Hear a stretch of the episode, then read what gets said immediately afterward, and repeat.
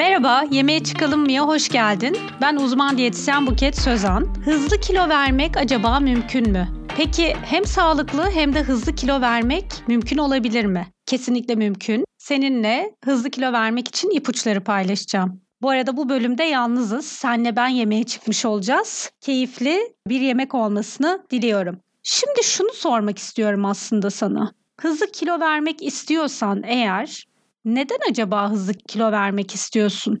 Ben danışanlarıma her zaman soruyorum bu soruyu. Kilo verince ne olacak? Bu sorunun cevabı tabii ki birçoğumuza göre farklı anlamlar içeriyor ki geçmişte kilo problemi yaşamış biri olarak da ben sana net bir şekilde söyleyebilirim. Ben de hızlı kilo vermek istedim. Verdim mi? Yani kimine göre hızlı, kimine göre yavaş olabilir. Bence gayet ideal bir zamanmış. Bugünkü bilgilerimle sana bunu söyleyebilirim. Ben yaklaşık bir yıla yakın bir sürede 26 kilo verdim.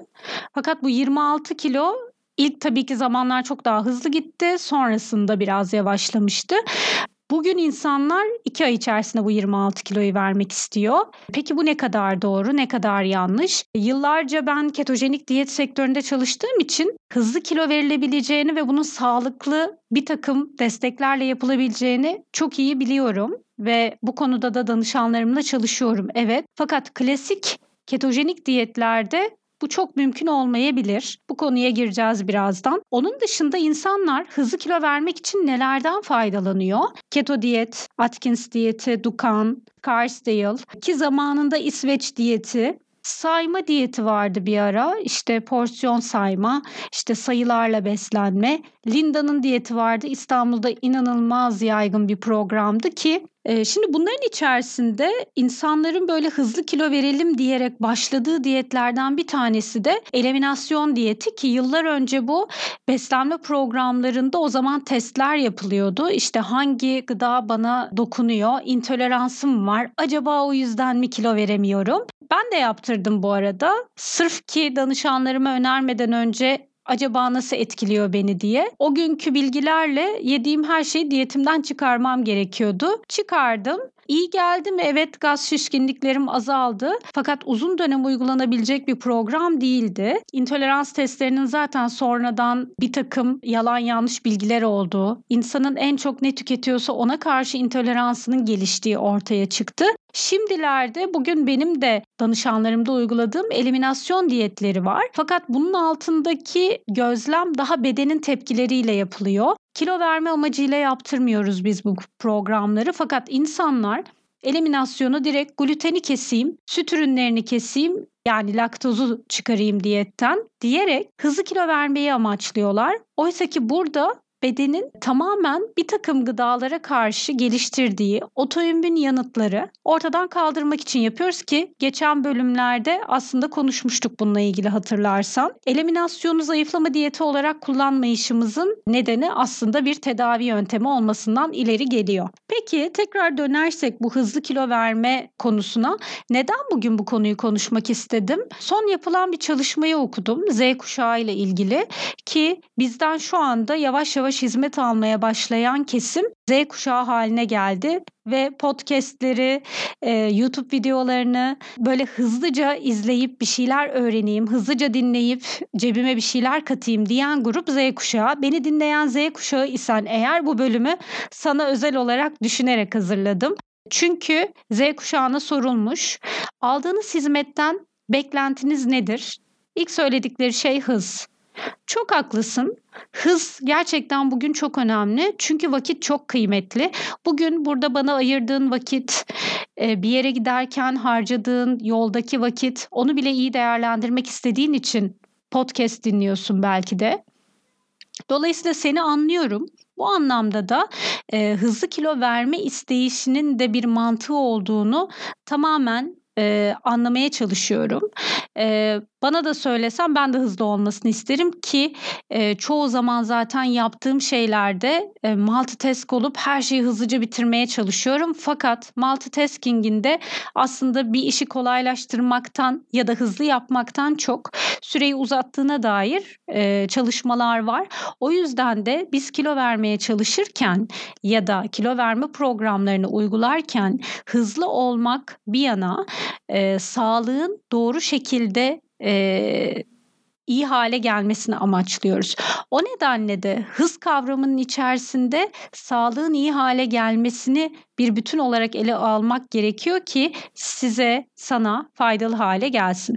Peki bu hızlı kilo vermenin ne gibi etkileri olabilir? Pozitif etkilerine baktığımız zaman insanlar hızlı kilo verdiğinde tartıya çıkıp ilk bir haftada 1 ila 2 kilo kayıp sağladığında kendini çok iyi hissediyor. Kendimden de biliyorum. O yüzden de bu çok anlaşılabilir bir istek. O nedenle de zaten ilk haftalarda kişiye olabildiğince hızlı çözümler sunan bir takım seçenekleri vermeye çalışıyorum. Ki bütün meslektaşlarım da böyle yapıyor. Çünkü biliyoruz ki insanlar o ilk adımı attıktan sonra bunu sürekliliğini ancak bu motivasyonla sağlayabilir. Fakat burada Yapacağımız her adım yani senin atacağın bireysel olarak her adımın bir sonraki adımı destekliyor olması önemli. Dolayısıyla hayatın içine katamadığın hızlı ama senin ileride de sürdüremeyeceğin bir davranışı geliştirmek sağlıklı bir şey olmayabilir. Çünkü eğer yanlış bir beslenme programı yapıyorsan bundan 10 sene sonra bedenindeki herhangi bir olumsuz durum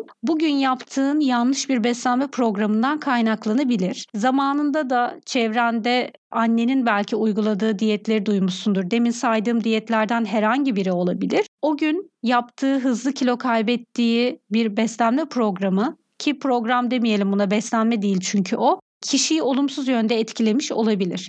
Peki nispeten hızlı kilo verelim. Fakat sağlık da olumlu yönde etkilensin dersek ne yapmakta fayda var? Öncelikle beslenme alışkanlıklarında ufak tefek değişiklikler olması gerekiyor. Genelde bu sıkı ve hızlı programlarda aşırı kontrolcülük karşımıza çıkıyor ki bu durum besinleri etiketlemeye yol açıyor.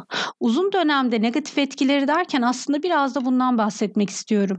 Hızlı ve e, normalde yapmayacağın şeyleri hayatına koymaya çalıştın ve bunu sürdürmeye devam ettin. Bunu zorunlu halde kendine aşırı kontrolcülükle yaptırdın. Bu ileride maalesef bedende bir takım değişikliklere yol açabileceği gibi ruhsal olarak da o sıkışmışlığa neden olabilir. Bu ne demek? Yani besinleri etiketleyebilirsin. O sağlıksız, bu kalorili. İşte ben bunu yersem 3 gün boyunca aç gezmek zorundayım. Yani aşırı kontrolcülüğün bir tarafı da aşırı kısıtlı programlara girmek oluyor. Bu gerçekten bugün ben psikoloji eğitimine devam eden bir diyetisyen olarak bunun ileriye dönük gerçekten ciddi sıkıntılar yaratacağını sana hatırlatmak istiyorum. Bir diğer nokta da ya hep ya hiç gelişebiliyor ya hep sağlıklı besinler tüketmeye ya da bir kere sağlıksız yediyse tamam artık bitti dünyanın sonu ve ben bundan sonrasında artık battı balık yan gider yiyeceğim işte diyerek aslında diğer uca gitmiş oluyor. Mesela o gün canın hamburger yemek istedi. Hamburger, patates, belki yanına bir bira aldın ve bunu tükettin. Kendini arkasından o kadar suçlu hissediyorsun ki zaten yedim. Bundan sonrasında ya bir taraf şuna gider yemeye devam edersin zaten bozuldu ya da tamamen o kısıtlı kafaya geçip 3 gün boyunca hiçbir şey yememek. Peki burada nasıl bunu dengeleyebilirsin? Birincisi aslında bu hamburgeri aldın ne yediğinin farkında olmak çok önemli. Hani mindful yemekten bahsediyoruz ya çoğu zaman diyetisyenler bundan hep bahsediyorlar. Meslektaşlarım bununla ilgili çok güzel yayınlar da yapıyor. Eğer bilmiyorsan kısaca hatırlatmak isterim bunu. Sen o sırada o hamburgerin büyüklüğünü, içinde ne olduğunu, nasıl bir hamburger yediğini, yanındaki patates kızartmasını, yanında aldığın içeceği farkındalıkla tüketmek aslında mindful yemek.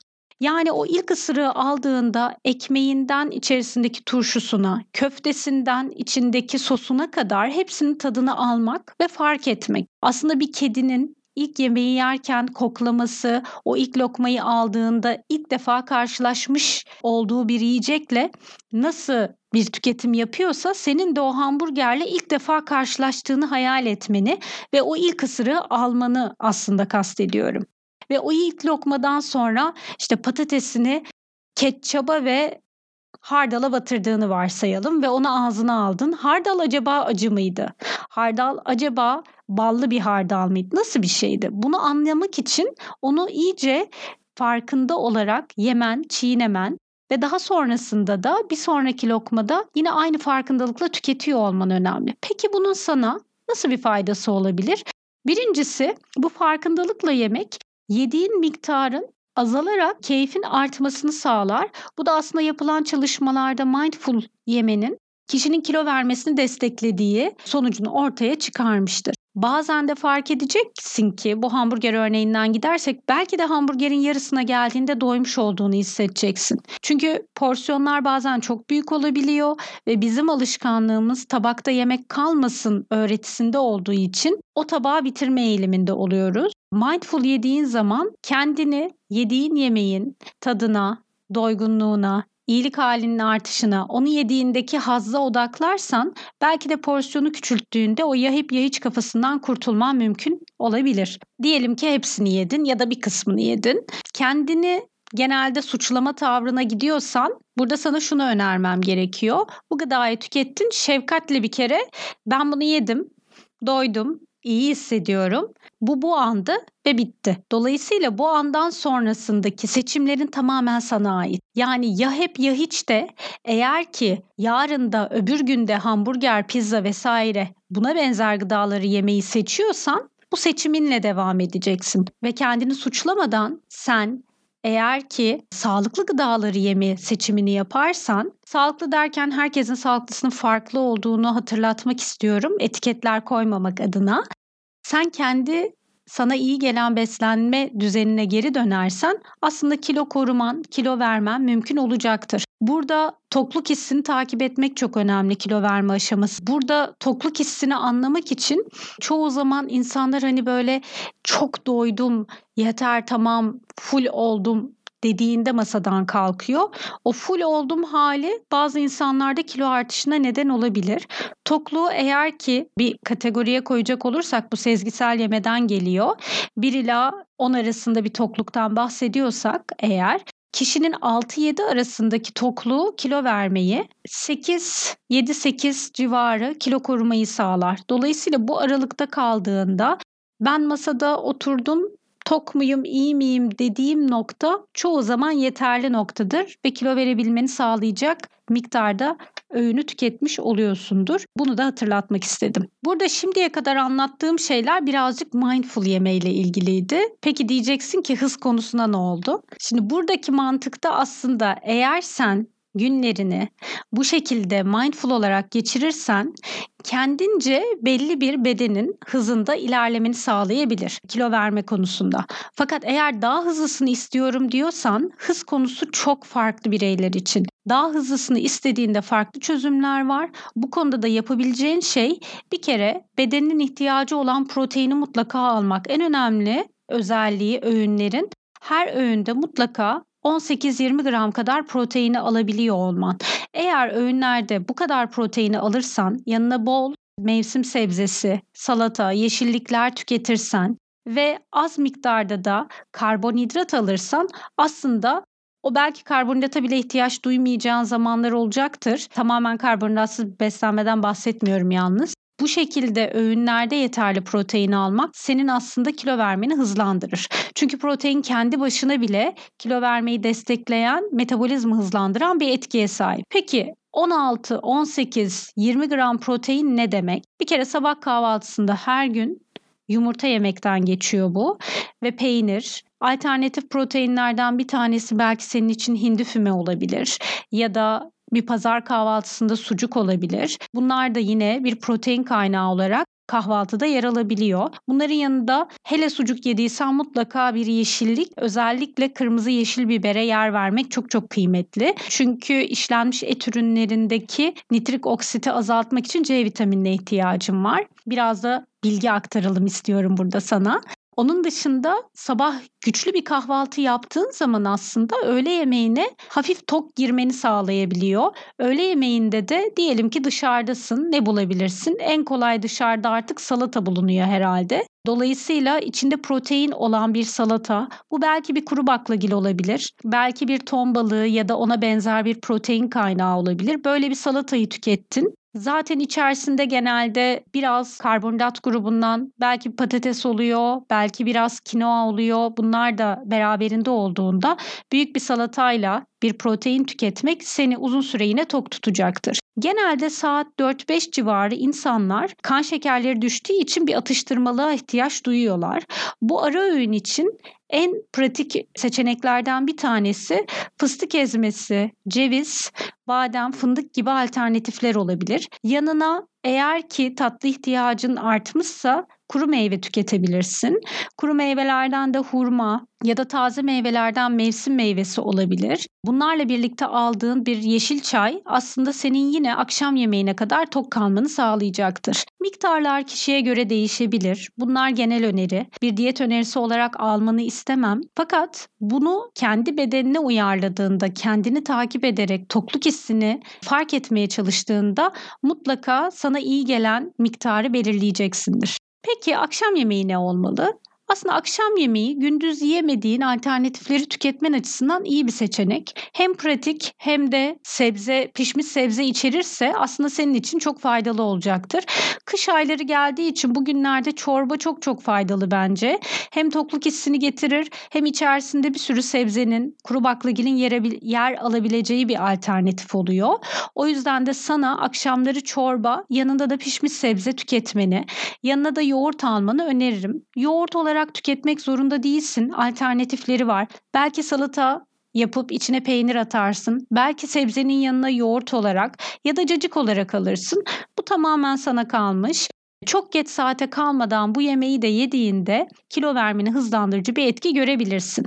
Peki geç saatte yememek, erken saatte yemek neden önemli? Çünkü vücudun bir biyolojik saati var. Hepimizin saatleri 3 aşağı 5 yukarı aynı. Tabii ki çalışan insanların farklı farklı zamanları olabilir fakat genel olarak kişilerin 6-7 civarlarında akşam yemeğini yemesi, daha geç saate kalmaması oldukça önemli. Tabii ki bir takım farklı görüşler olmakla beraber saat 5'te diyenler de vardır. Ortalamada biz insanların genel çalışma düzenini düşünürsek 6-7 gibi akşam yemeğini bitirip yemekten sonra da hafif içecekler almak, öğün yerine geçecek kalorisi yüksek gıdaları tüketmemek, bu atıştırma bile olsa onları çok 7-8'den sonraya bırakmamak oldukça önemli. Burada biyolojik saatten bahsetmişken uykuduyu es geçmek olmazdı.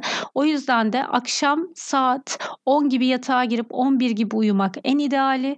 Çünkü 11 ile 2 arası melatonin dediğimiz bütün gün öğrendiklerimizi hafızamıza geçiren, metabolizmamızın çalışmasını ve yenilenmesini sağlayan bir hormon salgılanıyor. Eğer ki bu e, uyku düzeninde sağlıklı bir uykuyu almazsak maalesef bu hızlı saydığım bütün olabilecek kilo kaybını sekteye uğratırsınız.